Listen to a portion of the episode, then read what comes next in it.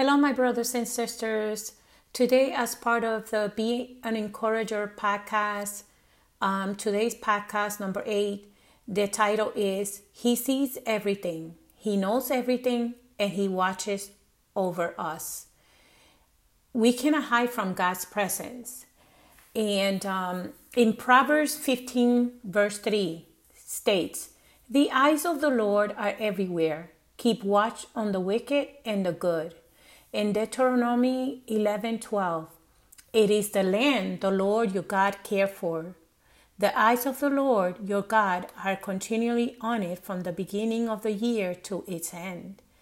Psalms 33:12 states, uh, verse 12, Blessed is the nation whose God is the Lord, the people he chose for his inheritance. From heaven the Lord looks down and sees all mankind. From his dwelling place, he watches all who live on earth, he who forms the heart of all, who considers everything they do. How amazing it is to know that God watches over everyone, no distinction, no separation, and no preferences as he judges the hearts of men. In verse 15 17, it states, He who forms the heart of all, who considers everything that they do. No king is safe by the size of his army, no warrior escapes by his great strength. A horse is in vain hope for deliverance. Despite all its great strength, it cannot save. He loves us, but he judges sin, and this can separate us from him. This verse shows that nothing can provide the protection, the healing, the strength, or save us. He is the only one. He is the one and only one that can deliver us. In verse 18, he considers everything that we do. This demonstrates how important each and every one is in his eyes. But the eyes of the Lord are on those who fear him on those who hope in him, his unfailing love to deliver them from death and keep them alive in famine. This is a, declar- a declaration of his grace and mercy that, that he offers us if we fear him. Fearing God, it is not the same in the same manner that we may interpret fear. Fear of the Lord is reverence, attention, worship, and having a personal relationship with Him. If we fear Him, we will abstain from sinning and from offending Him by doing evil. We will trust in Him that in all our worst, He will bring out the best.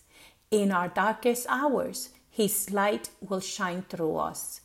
When we are neediest, He provides. When we, when we are in deep sorrow, He is there to comfort us. You see, we are the ones who run away from His unconditional love. We separate ourselves from Him. We stop believing that He is still watching over us.